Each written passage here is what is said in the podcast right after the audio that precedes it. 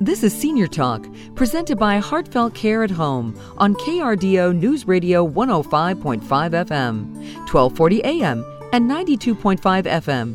Here is your host, Greg Koopman. Good morning and welcome to Senior Talk, presented by Heartfelt Care at Home, a Total Care Connections family company right here and only on KRDO News Radio 105.5 FM, 1240 AM and 92.5 FM. I'm Greg Koopman, your host for Senior Talk, founder of Heartfelt Care at Home, Colorado Springs' most trusted senior in-home care provider. Be sure to visit us online today at heartfeltcareathome.com.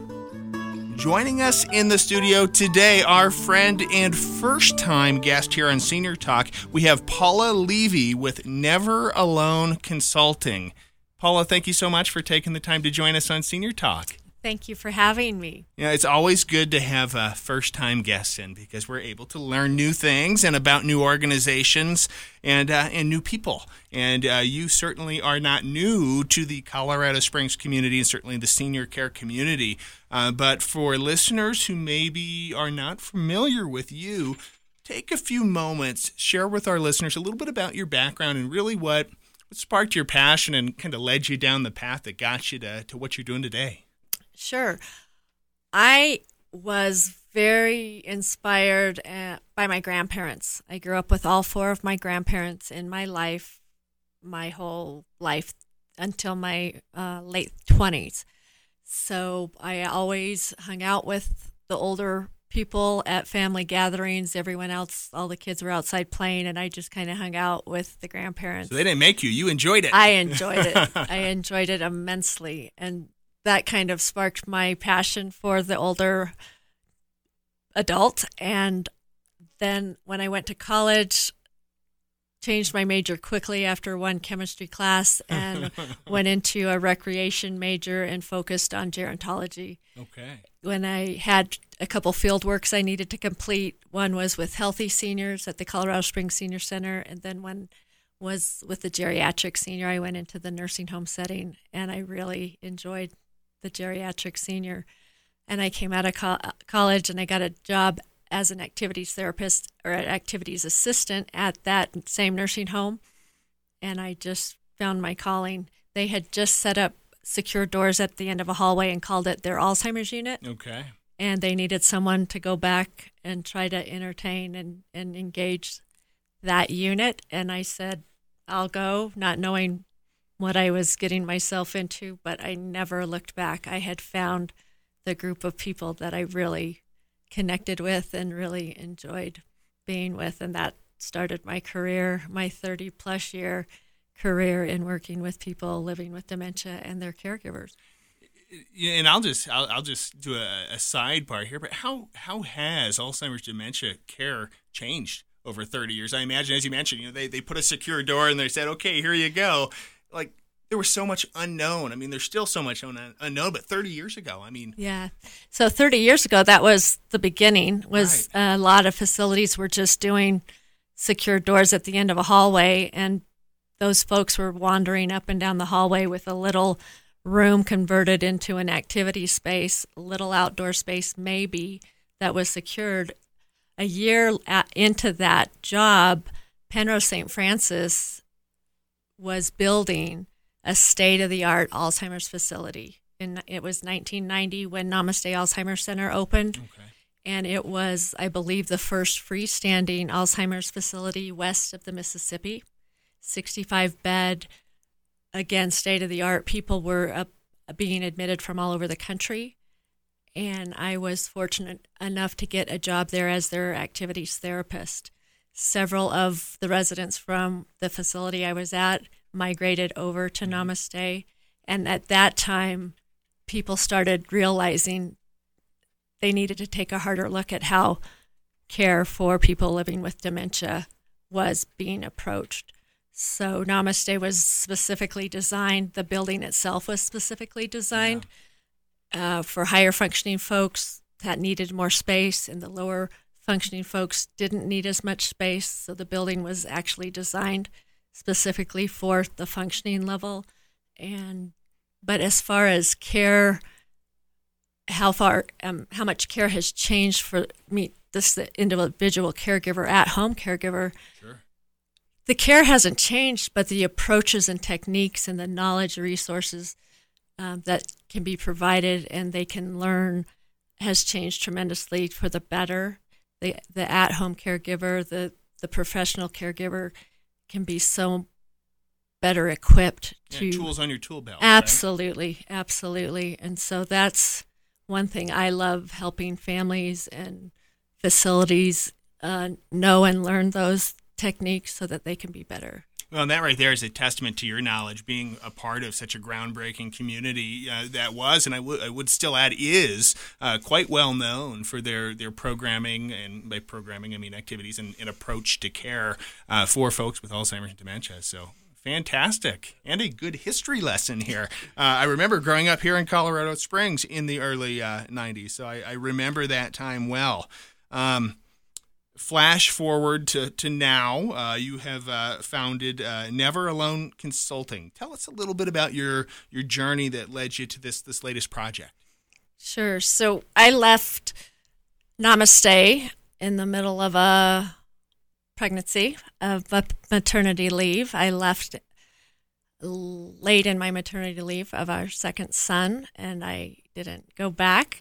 We had made a move to Woodland Park for my husband. He purchased a restaurant, and that was the end of Namaste for me, yeah. But I still needed to keep my hand in the Alzheimer's arena, so I had volunteered to do the Alzheimer's support group for the Alzheimer's Association in Teller County, which I still do today. In fact, it meets this afternoon via Zoom. I've been doing that for about 23 years, that group. Wow. But after about 4 years of that group and realizing that caregivers could sometimes make it, could not sometimes make it, because they didn't have anyone in their space or in their area that could care for their loved one while they got away for just an hour of support, it dawned on me that our community was lacking a place where folks could get respite. Okay. Just even for an hour. So out of that group grew my idea to start an adult day program where caregivers could get not just an hour of respite, but a full day, half day time for themselves, which is so important in this process. So in 2015, I opened Daybreak, an adult day program, which was a nonprofit, started from scratch with that, and really, the community totally embraced it. It still serves people from Park, El Paso, and Teller County. Yeah. We have people coming from all over. February of this year, I decided to step away from Daybreak for personal reasons. And again, I couldn't just step away and not have my hand in this arena. So you're hooked. I am beyond hooked. I always tell people it's been such a privilege to have my work be my passion and my passion be my work. So I stepped away from Daybreak, but I have always, in the 30 years I've worked in this, have always consulted families and facilities. And so I thought, why not just move into that consulting space? And that's what I've done. It's a little hard for me now because I'm going to try to make some money on this consulting where I gave it away freely for a long time. But I think people are going to be glad for what they receive with my services. So I've been doing it, so I just kind of made it official, yeah. LLC, and have started with several clients right off the bat. I have a friend that partners with me for a Dementia 101 course. Virtually, it's 5 weeks, 90 minutes a session, and it's pretty much all things dementia. She's in Santa Fe, I'm here. And ironically, when we first met, didn't realize, but when I looked at some pictures of her on Facebook, it turns out I took care of her mom 30 years ago at Namaste. Wow. So, and now we're working together, so it's pretty crazy. Well, and again, you know, your passion is our community's blessing, I think, and that's a good thing to see you continuing this on. And as an entrepreneur and business founder, certainly don't ever feel bad about making a business out of a passion. You know, right. And I think that's something that we internally are challenged with. Is we love to do it. Sure, we help our friends and family, but there's value to what we're creating here, and it's a much needed service and a much needed value. So this coaching, this consulting, who is this for? I mean, you mentioned caregivers. So. Sure, and ideally, it's for the caregiver that's still at home, that's still struggling to navigate this. I call it an arduous, unsolicited journey that they never saw coming. You know, people plan for retirement, they plan for travel, they plan for all sorts of things to spend the rest of their lives together happily ever after. And then a disease like this, a diagnosis like this puts a halt to all of that. Yeah. And this disease is not just the disease for the person, it's a family disease. So helping that caregiver and family members navigate through this journey along with the person is what I love to do. I also can, with this platform, I can facilitate facilities, memory care units. I can consult on those units and help an outsider looking in, help them see how to rearrange, how to reconfigure, reapproach the way they're doing things, see from the inside, from the outside in. I can do facility support groups where staff feel safe and comfortable sharing with an outsider, and to hopefully prevent staff burnout and turnover. I can speak. I can do speaking engagements. I'm getting ready to train police, fire, ambulance, and sheriff up in Teller County, do a group emergency medical response training for them, because if they don't know how to approach someone with dementia, it goes bad really fast. I am so glad that you brought that up, and I'm actually jotting down a note here from my my life and local politics, but that's a much needed service for our emergency personnel because so many aren't trained in it. And you cannot approach someone with Alzheimer's and dementia the same as you would anyone else. And what a valuable tool that I think probably most municipalities and emergency services could probably tap into. Right. You know, you mentioned caregiver. Oftentimes family caregiver could be a loved one, could be a spouse, could be, you know, an adult child. What I have found, and something we've talked about over the years here on Senior Talk, you know, do you find it sometimes folks have a difficult time acknowledging that they are a caregiver and to call themselves a caregiver? I think years ago they did. I think now in this day and age, people wear it on their sleeve. Do they embrace it a little bit more? Absolutely. You've got caregivers that are in the sandwich generation. They've got mom or dad living at home under their roof. They also have young kids that they're trying to raise and juggle all their activities while trying to make sure mom or dad are safe and fed, and it's hard to leave them alone, you know, when you've got other activities to go to with your children. So that they're wearing it on their sleeve because they're looking for help and answers on how to better care for parents while they're raising their kids. So I think caregivers are being bold with what they've got ahead of them and what they're doing. You know, Rosalind, I like to repeat the Rosalind Carter quote.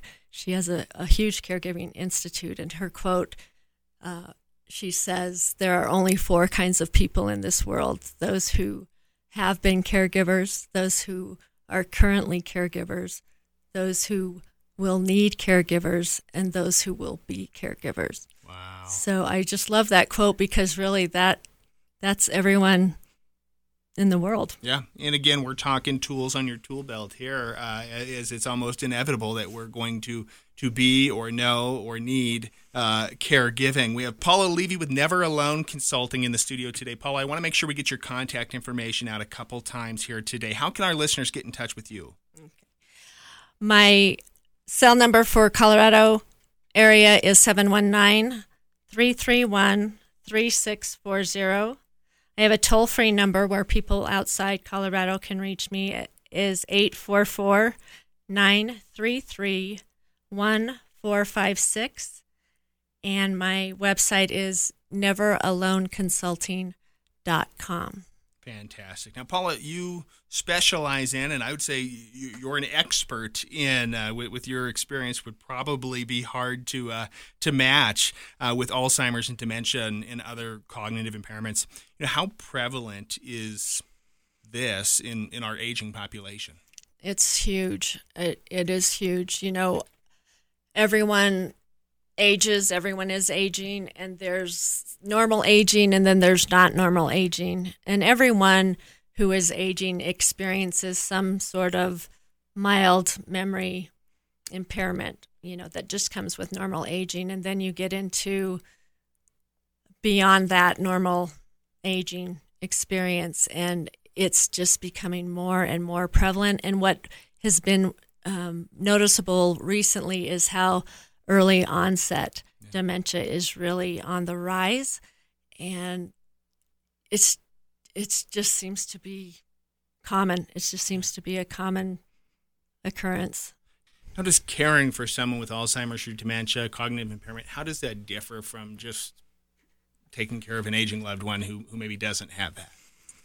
Caregiving for someone living with dementia, like I said before, it's a family. It's a family disease. So it's just not the person who has, say, like cancer or diabetes or just a disease like that. This disease affects the whole family because it's robbing the person every day of their capabilities, of who they are. They become a shell of who they were. Sure. But they look like they should be able to do what they do. So not only does that family member lose their independence and lose their everything about them, but their caregiver, wife, daughter, son, is losing their independence. Some people have to quit their jobs. Some people have to, they lose their social interaction because they can't take them out because it's not going to act appropriately. Sure. There's so much loss, and some people often call it a double grief journey because they lose them every day to the disease, and then they lose them again at the end of life. So it's challenging because it affects the whole family. And I imagine that there's not a one-size-fits-all cookie-cutter approach to caring for someone with Alzheimer's or dementia. No. You meet one person with Alzheimer's and you meet one person with Alzheimer's. There is no two. And it changes. It does. It changes from morning to afternoon. It can change hour to hour. And there's no two people that have the same characteristics, the same, they're different. Everyone's different. So, my training is through Positive Approach to Care, Teepa Snow, who is a world-renowned expert. In fact, I was lucky enough to be on a call last night with her. And I've got 3 certifications. I have trainer, consultant, and advanced consultant training through her. She's, my boys were asking me about who is she and why is she so? I said she is, to me, what Derek Jeter is to you guys. Yeah.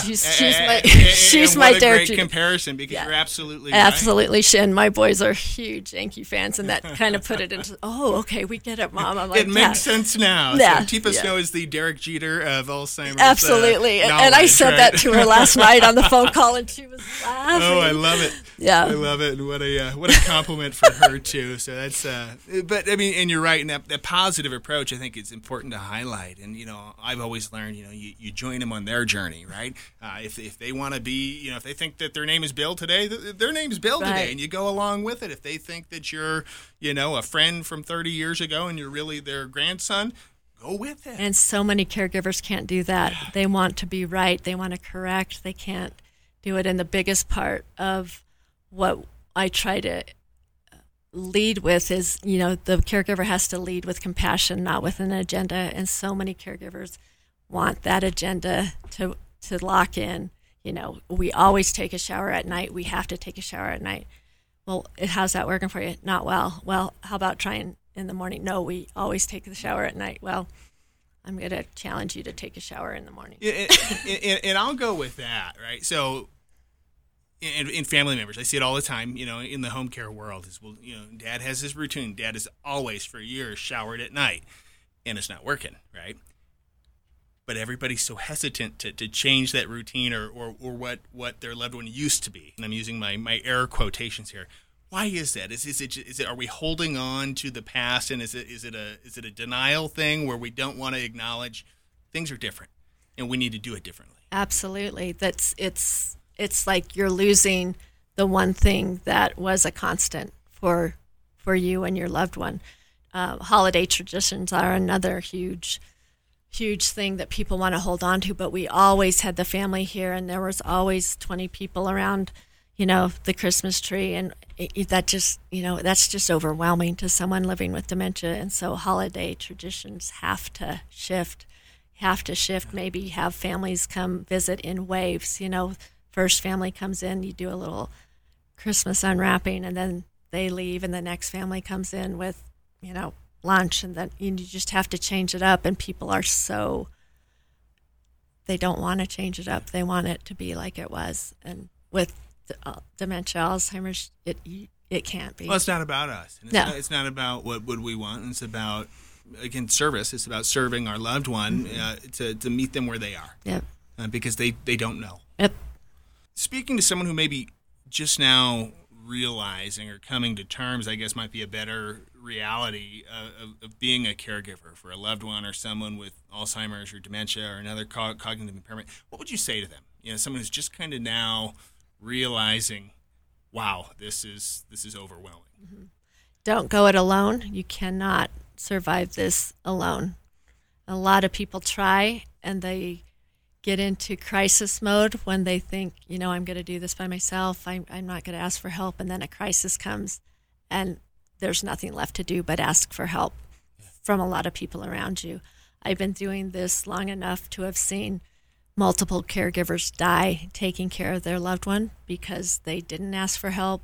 They didn't take care of themselves because everything was focused on their loved one. So it takes a village, whether your village is your neighbor, the garbage man who can pull your trash to the curb for you, you know, the people at the grocery store. You know, online grocery shopping is huge. Take advantage of it. You know, I have a caregiver chore list that caregivers can check off what they need done and hand it. You know, people say, "What can I do for you?" And they're so used to saying, hearing, "Oh, nothing." Nothing. I've got this list. The caregiver can go here. Offers, take your pick. Take your pick. There's lots of things to check off. But you know, rake my leaves, pick up my dry cleaning. You know, come and sit with my person for 2 hours while I go get my hair cut, or go just in the back room and take a nap. You know, there's lots of things that can be helpful that the caregiver's not going to ask for unless you put it on paper and it's solid that they can hand someone. I love it. Yeah. What a great tip. And, you know, the term caring for the caregiver in our community, El Paso County, Teller County, Park County, kind of these three counties, the Area Agency on Aging. We are so blessed with the resources that we have in this community. Family Caregiver Support Center, Kent Matthews, mm-hmm. dear friend of mine, frequent guest here on the show, and I know you know him well also, but they have the respite voucher program, mm-hmm. right, to get you that respite, that break, whether it be at a day program or through home care. Mm-hmm. But what an important thing to remember, and what an important tip if somebody asks for help, take it, or offers to help, mm-hmm. take it. Your services, right, I imagine they're personalized. I mean, you mentioned you've got a virtual kind of 101 course, but talk about some of the different ways that you can help people. Yeah. Well, one that just came up is I've been kind of coaching my uncle who is in Appleton, Wisconsin. My aunt went into memory care several years ago, probably almost 4 or 5 years ago now, and they live in a campus, and he's been really needing a break. Wanting to take a trip with his brother, my other uncle, and he's hesitant to leave because he wants someone to continue with his routine and the regular visits. And I said, you know what, I'll come out while you're gone and visit with her regularly, you know. But then I wheels started turning, and I called the executive director of where they're at, and I'm going to be training their staff while I'm out there. Oh, wow. So it turned into a helpful thing, very supportive for my uncle, but I'm also going to train the staff, and he's comforted in that also because he knows of my work and how much I do it. I love to offer and help as much as I can, and when an opportunity like that arose, it just popped into my mind. It made you happy. It made your heart feel good. Yeah, absolutely. So, but with the police and the fire, I mean, I seek those opportunities out because I know how important it is for community organizations to know how to work with people living with dementia, because it's everywhere. And we're missing the ball on that. I mean, that's something that probably should have happened years ago, if not decades ago, and it's changing. And I have to have that. I've been called to the bank to help diffuse situations between someone living with dementia and their son or daughter. I was called to an alley in Woodland Park a couple weeks ago. Paula, she'll know what to do. Yeah, call Paula, like this Alzheimer's super nanny, here, coming,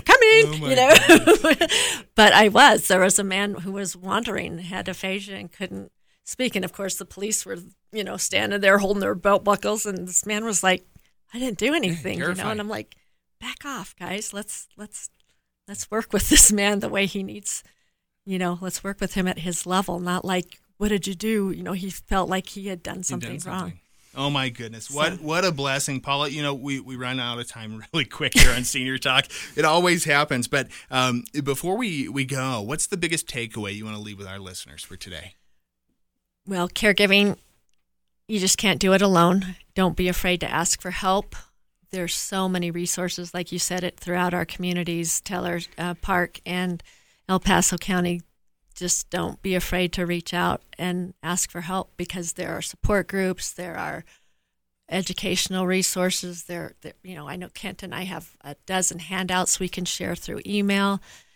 Just reach out, because you cannot be alone on this journey. You just can't, which is why I named my group Never Alone. Wonderful. Paula, we are about out of time. I'm staring at Dan Wilson with Heartfelt Care at Home. Dan, we need to get Paula back on the show. So that's the cue to get her back, because there's so much more to talk about. So I would love to make this at least a semi-regular thing. But Paula, before we go, let's get your contact information out one more time. Sure. My number is 719-331-3640. My toll-free number is 844-933-1456. My website is neveraloneconsulting.com, and my email is paula@neveraloneconsulting.com. Fantastic. Paula Levy, Never Alone Consulting, thank you so much for taking the time to join us today. Thanks for having me. And we will definitely have you back here in the near future. Before we go, I want to remind listeners that you can find out more information about Heartfelt Care at Home online at heartfeltcareathome.com, or by giving us a call at 719-362-0094. Again, that's 719-362-0094. Be sure to join us next Sunday and every Sunday at 8 a.m. right here and only on KRDO News Radio 105.5 FM, 1240 AM, 92.5 FM, as well as KRDO.com. For another edition of Senior Talk presented by Heartfelt Care at Home, a Total Care Connections family company.